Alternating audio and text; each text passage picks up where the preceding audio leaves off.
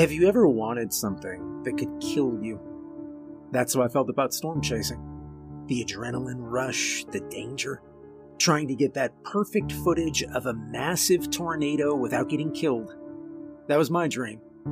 But sometimes dreams turn into nightmares. Let me tell you how it all started. It was a hot summer day, and I was just getting back from my lunch break.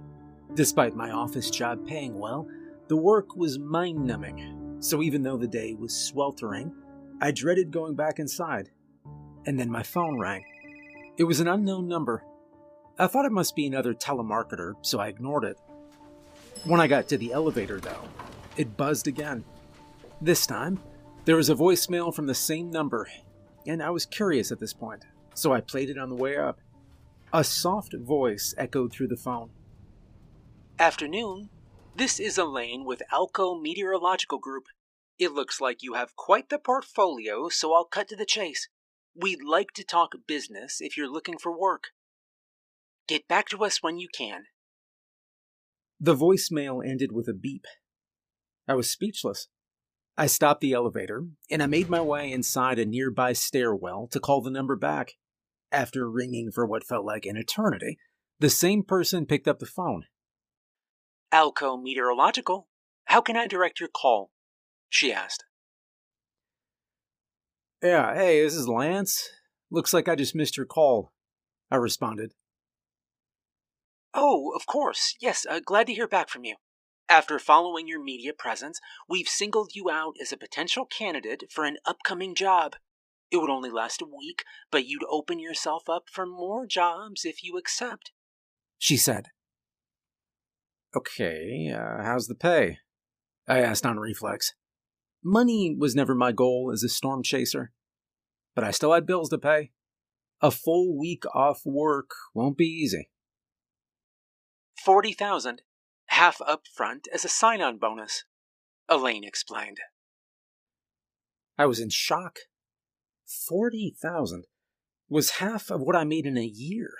So getting paid that much in a single week to do what I loved, it seemed like the luckiest break I could ask for. Yeah, yeah, I'd, I'd love to. Uh, when would I need to start? I asked. As soon as possible. If you give me your email, I'll send the details and a few forms your way. We could then get you started by tomorrow. She responded. After giving her my email and a few other details, I thanked her for the offer and ended the conversation. After a good 30 minutes of processing everything, I got back into the elevator and I returned to the bottom floor. I gave my boss a call on the way out. I did my best to sound heartbroken as I explained that I'd be out of the office for a while due to a family member's passing. He was a bit suspicious, but he agreed to let me go and wished me well. Though he did say that company policy didn't allow for paid time off. It's not like it mattered that much in this case. And I suppose I would have felt bad for accepting paid leave. Following a 40 minute drive in my oven of a car, I arrived back at my apartment. Sitting at my computer, I pulled up the email. As expected, the official job offer from Alco Meteorological was at the top of the list. I clicked on it, and I found a number of employment forms. After reviewing the documents, I gathered a few key points. The first being that this job would be very far away. It's located in the middle of the Sahara Desert. There wasn't even a town listed on the page, just a set of coordinates, and I'd have to stay within a 10 mile radius of the location for a whole week. The second thing I had to consider was how dangerous this position could be. The email warned that dying that far in the desert was a very real possibility, and that meant I can't go out unprepared if I wanted to make it back alive. They've attached a long list of supplies that I need to bring. Now, the third thing I noticed about the job offer was the strangest of all. Throughout the email, they repeatedly stated that all weather events, no matter how dangerous, needed to be documented. Failing to return with sufficient documentation could result in reduced pay. I already knew the dangers of storm chasing when I first taped a weather vane to the roof of my car. Getting close to a supercell storm didn't bother me. However, their strongly worded warnings for the job did. Despite that, I emailed them back with all the forms filled out and I called it a night. The next morning, I woke up to a notification from my phone. $20,000 had been deposited into my checking account, and another voicemail confirming that the upfront payment was complete. I was also told to start as soon as possible and report back when I was on site. I quickly jumped into preparing for the job. Storm chasers were always known for being able to deploy at a moment's notice. But even with all our tracking equipment, storms can be highly unpredictable. I'd be crazy to spend a week in the middle of the desert with dollar store equipment. After downing half a pot of coffee and reviewing the list they provided, I headed out to grab my supplies. And by the end of the day, I had burned through the 20,000 plus an additional 5,000 of my own savings. I ended up dropping over half that amount on a used camper van, enough canned food to last a month, gallons and gallons of water, and a satellite phone. I also made sure to stock up on replacement batteries. The remaining few thousand was spent attaching various bits of equipment and cameras to the exterior of the van. Once that was done, I almost felt like a professional storm chaser. With the van properly modified and loaded up for the journey, I decided it'd be best to head out the following day. A last minute plane ticket and some other things set me back another 5000 It was a significant chunk of savings, and I had to remind myself of the next 20000 I'd get at the end of the week. The trip over to the Sahara was pretty uneventful. Pretty much the only thing about this whole job that went according to plan. Upon arriving and picking up the van, I started my road trip through small towns that got shabbier the deeper I went into the desert. The camper van I'd purchased was actually pretty nice, with a dedicated air conditioning unit on the roof and a driver's seat almost like a sofa, so the long trip was actually pretty good. But after five hours of driving down the only road leading to my destination, things started to get weird. I was roughly 20 minutes away from the job site when I began to notice strange statues in the distance. Sometimes they're on the side of the road, and sometimes they're sitting awkwardly on top of sand dunes. They looked like totem poles the faces carved on the poles looked like a mix of human and animal faces, but some of them were creatures that I'd never seen before. Some had multiple bulging eyes, some had tentacles or huge circular mouths filled with sharp teeth. It felt like all those faces were watching me. On the road ahead, a small town slowly became visible through the dust a random town that didn't show up on any maps was strange to say the least. The only visible sign of life was a wrecked pickup and trailer on the side of the road. One of the totem poles was snapped in half and embedded in the engine of the truck. Various supplies that I assumed were from the trailer were spread out in a hundred foot radius around the wreck. I saw everything from bags of rice to torn clothes, so I figured the wreck was recent. The driver wasn't anywhere in sight, but I figured it'd be best to head into town and let somebody know about this. And things only got stranger once I arrived in town. It was completely abandoned. Not in the sense of a long forgotten ghost town, but in the sense that it was recently evacuated. The houses were well kept, with plants sitting in the windowsills and flowers blooming along front porches.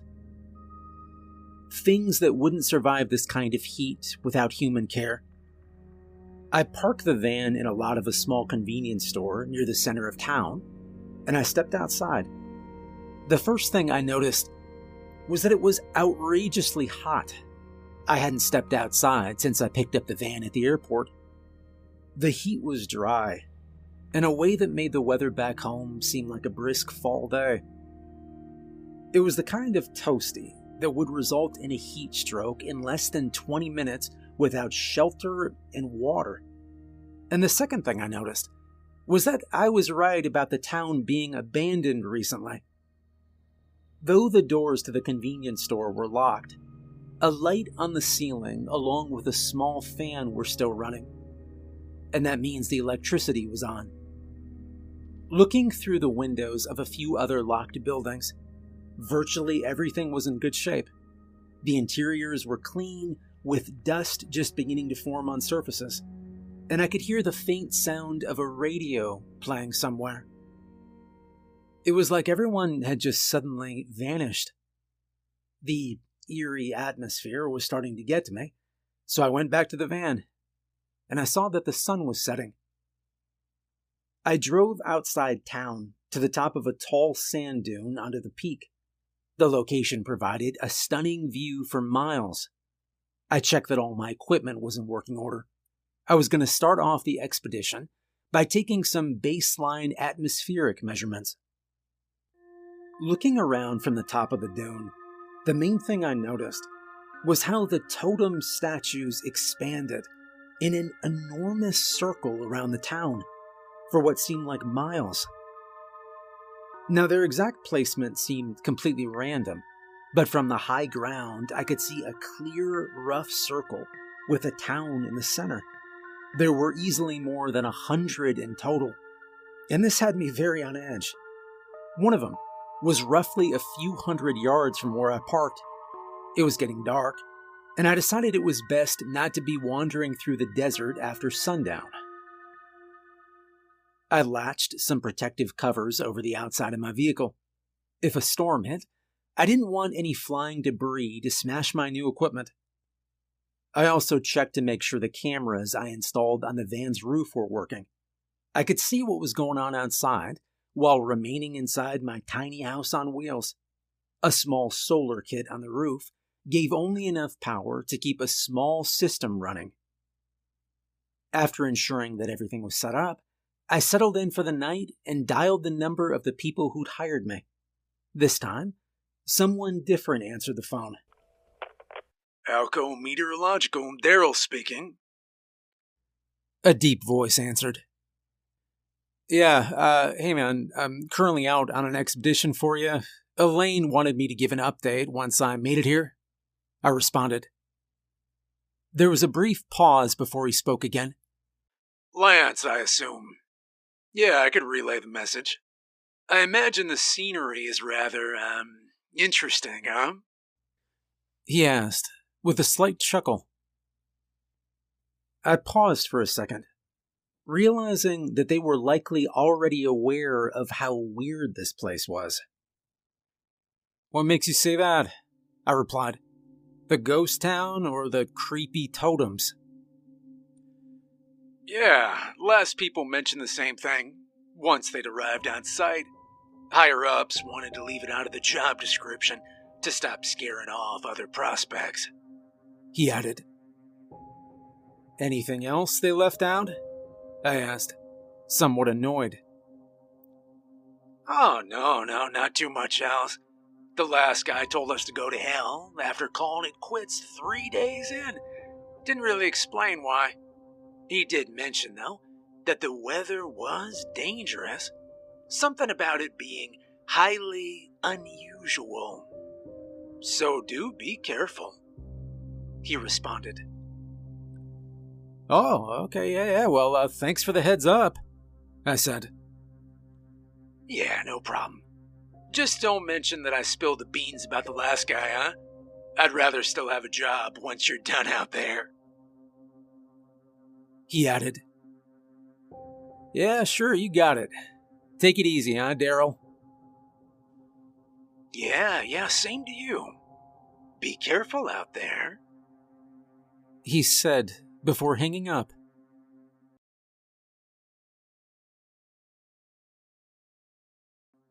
My mind was trying to process how I'd gone from a desk job to a dangerous research expeditionist in the middle of the night in the span of two days.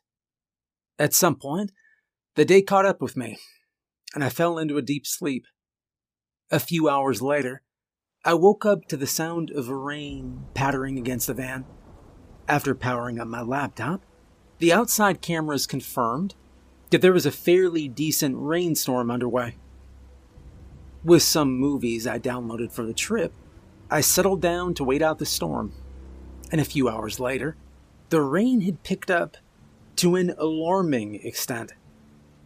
Even through my headphones, I could hear the thundering downpour. I sat up in bed and I opened the laptop. Every camera except one was non functional. Three of the four showed nothing but static. The only working camera was lying on the ground beside the van. An occasional flash of lightning came from the desert. All the equipment was heavily secured outside the vehicle, so a camera being removed without a cutting torch, it was just impossible. I didn't have much time to wonder what happened, though, as a loud thud echoed along the outside of the van, and then another, and another. Within minutes, the pounding was almost louder than the rain and rocking the whole camper. It wasn't hail, because it wasn't just hitting the roof, it was coming from every side of the van. I panicked, thinking that maybe the town wasn't abandoned. Maybe some locals didn't like having an outsider parked here. After what felt like hours, the banging in the rain, it just went quiet. And looking at my phone, I realized that I'd actually fallen asleep at some point. It was now eight in the morning, and I silently made my way to the door, and I slowly opened it. Warm rays of morning light came through the opening. Hear that? Believe it or not, summer is just around the corner. Luckily, Armor All, America's most trusted auto appearance brand, has what your car needs to get that perfect summer shine. Plus, now through May 31st, we'll give you $5 for every 20 you spend on Armor All products. That means car wash pods, protectant, tire shine, you name it. Find out how to get your $5 rebate at armorall.com. Armor All, less work, more clean. Terms apply. Temporarily blinding me as I stepped outside. Now, the first thing I noticed was that despite the storm last night, the sand was completely dry. Even when I dug my hands deeper into the sand, it was just bone dry. But I forgot about the sand the moment I looked at the van. The van had been pulverized. The loud banging from the night before left huge dents that covered the entire surface. Even the protective covers made of sturdy polymer were beginning to crack. Thankfully, most of the equipment seemed undamaged. The only casualty was the single camera that was forcibly ripped from its steel housing and now just lying on the ground. It'd been crushed by something. It was little more than a compressed mess of broken pieces. The sun was higher in the sky, and it was already starting to get hot. So I went back to the van to have a light breakfast. After what happened the night before, I chose to leave the window covers on and the doors locked. I sat down to check the previous night's footage, and to my surprise, the other three cameras were still working, and their feed had only been temporarily down during the night.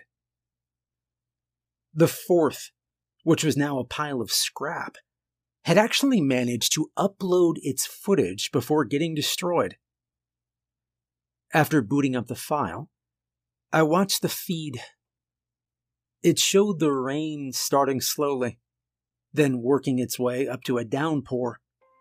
And then something just struck the camera, knocking it out of its housing with a loud crack. But the camera kept recording. It was awkwardly angled in the sand, half recording the sky and one side of the van. Once the banging started, that's when things started getting really weird. From the camera's position, I could see the massive dents on the side of the vehicle, seeming to just appear out of nowhere. Between flashes of lightning, dents would just appear in clear view of the camera with nothing causing them. Or rather, what was causing the dents I couldn't see. Humanoid figures. They were they were almost completely invisible to the camera and made of what appeared to be the falling rain outside.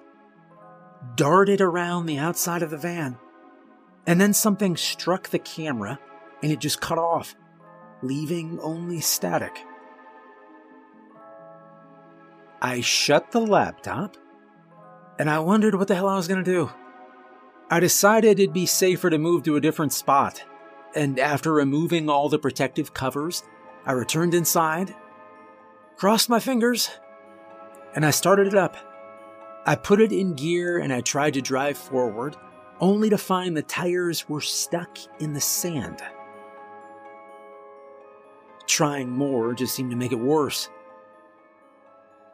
I decided to take some food and water in a backpack and head into town for help. It was only a half mile walk, but with the sun overhead, it was unbearably hot. Arriving in town, I could not find a single soul after I searched for two hours. I decided to sit down in the shade of one of the houses. And then I heard something shatter inside the house. So I decided to knock on the door and announce my presence. Hey, um, yeah, my van ran into some trouble just outside town. Is anybody there? Could you lend me a hand? I asked. I was met by silence, and after knocking again, I started making my way off the porch. And then the door opened behind me. Turning around, I saw this frail old man with a cane just standing in the doorway. Oh, you really shouldn't be here, he stated. Yeah, yeah, I'm sorry. I didn't mean to trespass, I said. My van's stuck and I could uh, use some help getting it out, I replied. The old man looked around outside before waving me in. All right, uh, come in. Let's talk. Best not to be inside of the totems, he said, before limping back inside. I followed him in, and I closed the door behind us. The inside of the house was run down, and I don't think it had electricity. Candles were on every table and shelf. He sat at a small table in the kitchen, waved me over, and I took a seat. You need to leave here as soon as you can, he said. Uh, any particular reason why? I mean, what the hell is even going on here? I replied. I'll tell you the same thing I told the last two gentlemen that stopped by. This town will kill you, and the longer you stay here, the worse your chances are gonna get. He paused before continuing. There's a lot of strange things here that even the residents didn't understand. The weather is dangerous. Those totems show up and disappear without warning. They move. But we learn to work around it and live a normal life. But you have to stay away from them. You saw that old truck that crashed into the totem, the edge of town? Well, that's when things changed. The weather got real bad, and those of us that didn't leave, we were picked off one by one. Yeah, well, if you were here last night, I assume you got to see the things that come with the storm. We don't know why it happens. We just learned to deal with it. I paused for a moment before asking. So, what would have happened if I'd been outside during the storm? Not sure, the old man said. You'd be gone in an instant. But even then, I'm not sure what exactly would happen or where you'd go. Likely not too pleasant. I was about to ask him another question when a faint rumbling in the distance cut me off. Yeah, looks like another storm's coming. Might want to be on your way, he added. Before standing up and walking towards the door. And I took it as my cue to leave, following him. He closed it behind me without saying another word and I made my way down the porch and back to the street. On the horizon, a line of dark clouds were approaching. There was a deep rumble and flashes of lightning in the clouds, telling me that a large front was coming in. I jogged back to the van, with enough time to spare to latch all the window covers and lock myself in. Safely inside, I booted up all my equipment and I carefully watched the camera feed. I expected a repeat of the night before.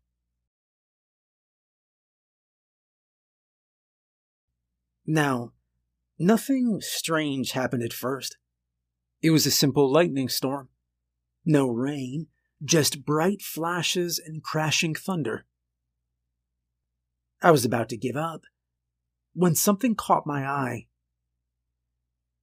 At the top corner of one of the camera feeds, a single bird, I think it was a buzzard, was flying overhead. Lightning flashed in the background, and in an instant, the bird was just gone. Well, it wasn't really gone, but all that's left was its bones. And it wasn't struck by lightning. No visible bolt of electricity hit it.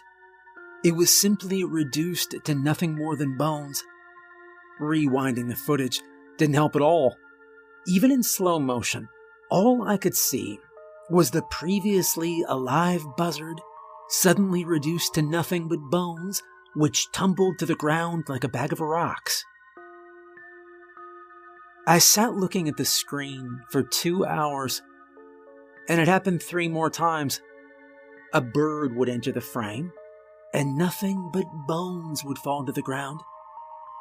And I couldn't help but imagining the same thing happening to me if I'd been stuck outside on my way back.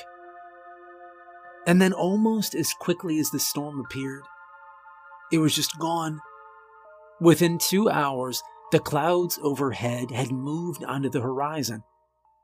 I cautiously made my way to the door and I stepped outside. Looking around, I noticed small bones scattered everywhere I could see. I decided I better go check on the old man and possibly get some more information about what was happening here. So I quickly re entered the van to grab more supplies for the trek back into town. As I started packing, my head started to hurt. It came on suddenly, and it was terrible. It felt like my head was in an industrial paint shaker. A faint, steady hum in the background seemed to be the cause of it. But at that point, I was just waiting for my skull to implode. I left the van again, tripping over my own feet and tumbling roughly 50 yards to the foot of the sand dune. By that point, I was clutching my head in agony, but within minutes it did get better. I looked up then, and my blood went cold at what had caused the sudden migraine. One of the totems had moved. right next to my van. In a deep humming, it seemed to come from the totem itself. Now, how an eight foot tall totem pole that was likely anchored to the ground moved all by itself? It was beyond me, but at this point I needed answers. I walked through the bone littered street until I made it to the old man's porch, and I was surprised to see him already sitting on the steps, as if he'd been expecting me. Well, hello there. Glad to see you made it. But you need to leave, he said. Yeah, I guess you could say that, I replied. You know, one of those totems showed up right next to my camp, and my head has been killing me. His expression morphed to something between fear and concern before he spoke again. Son, I said it once and I say it again, but now I mean it more than ever. You need to leave. Things are about to get a whole lot worse now, and you really, really don't want to be here for that. I scratched my head. Yeah, well, I wish I could leave, but I'm 20,000 in the hole and flaking on this job, it's probably going to bankrupt me. Look, this is pretty bad, but I just got to ride this out for three more days. I said, Well, for your sake, son, I really hope you can. He replied. Now, to say the old man was right would be a drastic understatement. Things, in fact, got much worse. When I got back to the van, I found that the totem had moved around 30 yards down the embankment. I silently cursed it out and went inside, making myself lunch to kick off the remainder of the week. And for the next two days, the storms got so much worse. A storm blew in nearly every two hours. The rain and wind, they were so violent that the van nearly toppled over a couple times. The strange pounding on the outside, it became much worse as well. Some of the previous dents were turning into spreading cracks in the sheet metal. When you need mealtime inspiration, it's worth shopping Kroger, where you'll find over 30,000 mouthwatering choices that excite your inner foodie. And no matter what tasty choice you make, you'll enjoy our everyday low prices, plus extra ways to save, like digital coupons worth over $600 each week. You can also save up to $1 off per gallon at the pump with fuel points. More savings and more inspiring flavors make shopping Kroger worth it every time. Kroger, fresh for everyone. Fuel restrictions apply. But as much as I hated the situation, I stayed. I wasn't going to let this town break me. And really, for the sake of my finances, I couldn't afford it either. Then finally, the long awaited day arrived. I'd survived a whole week in this hell. And it was finally time to leave. I woke up as usual, with bloodshot eyes and this headache from the sheer violence of the weather throughout the night. I stayed up to document everything, to make sure I'd get my much needed payout. After stretching and making a small pot of coffee, I noticed something strange. It was quiet. It was way too quiet. There hadn't been a storm in six hours, and despite it being 10 in the morning, the temperature hadn't begun to rise. In fact, it had gotten much colder. I poured my cup of coffee and I opened my laptop, and as expected, the skies were overcast, but nothing was happening yet. The sensors, however, they were going absolutely ballistic. The pressure and humidity readings were switching between extreme highs and extreme lows every few seconds. Something big was coming. That much was clear. So I kept watch, staying in the computer in the van for the day. But I saw nothing. The skies were overcast, and that was it. And at some point, I must have dozed off. I woke at seven in the evening from a loud banging. I froze, expecting more hours of pouring rain, and whatever those rain figures were trying to break into my van. And then I realized that the banging was to the door of the van. Hey, I, I know you're in there. You need to get as far away as possible right now. There isn't much time the voice said. It was the old man. I quickly stood up and opened the door, finding that the temperature outside was lowering by the minute. I could see my breath now. The old man stood there with an armful of wooden planks and motioned to the still stuck tires. All right, come on, let's get you out of here, he said as he began to wedge one of the planks under the wheel. I nodded and joined him, not questioning his sudden sense of urgency. And within 15 minutes, all the planks were in place, and I re entered the van. After flooring it a few times, it eventually got traction on the plank and rocketed backwards. I parked it and opened the door, motioning for the old man to hop in. He sat in the back, while I carefully drove down the embankment and returned to the main road. I drove away from the town, and after a few minutes, I decided to break the silence. So, you care to explain what's going on?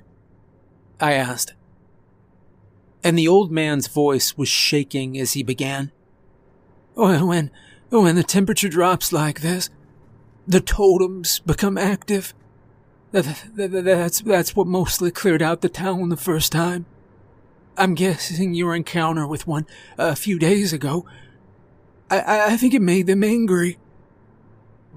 What exactly do we need to do? I asked, driving faster now. You need to get as far away from here as you can, and don't look back. As for me, drop me off at this wreck up ahead he responded. I looked ahead, noticing the wrecked truck and the totem still in its engine from the drive into town. Is that your truck by chance? I asked. Yeah, that would be correct. I figure that this little accident damned this town. And I think it's only fair that I stay, he replied. I was about to speak before he interrupted me. Now, don't try and convince me otherwise. I've made up my mind. And so I pulled up next to the wreck, and I parked. It was in the same state as before, and by this point, the temperature had dropped to what felt like sub zero levels, and a layer of frost was on the windshield. The old man shakily stood up made his way to the door, and left the van. I watched him slowly limp his way over to the wreck, lean on the base of the broken totem, and just sit down. In that weather, I didn't think he'd survive more than an hour. I was ready to get him some blankets when I heard the unmistakable hum of a totem, and then another, and another. I looked out the windshield to find dozens of them coming from all sides. They didn't drift across the sand, but they just appeared and disappeared instantly whenever I blinked or looked away. First, there were five, then ten, then twenty, and soon I swore there were fifty of them and they all seemed to be converging around the wreck.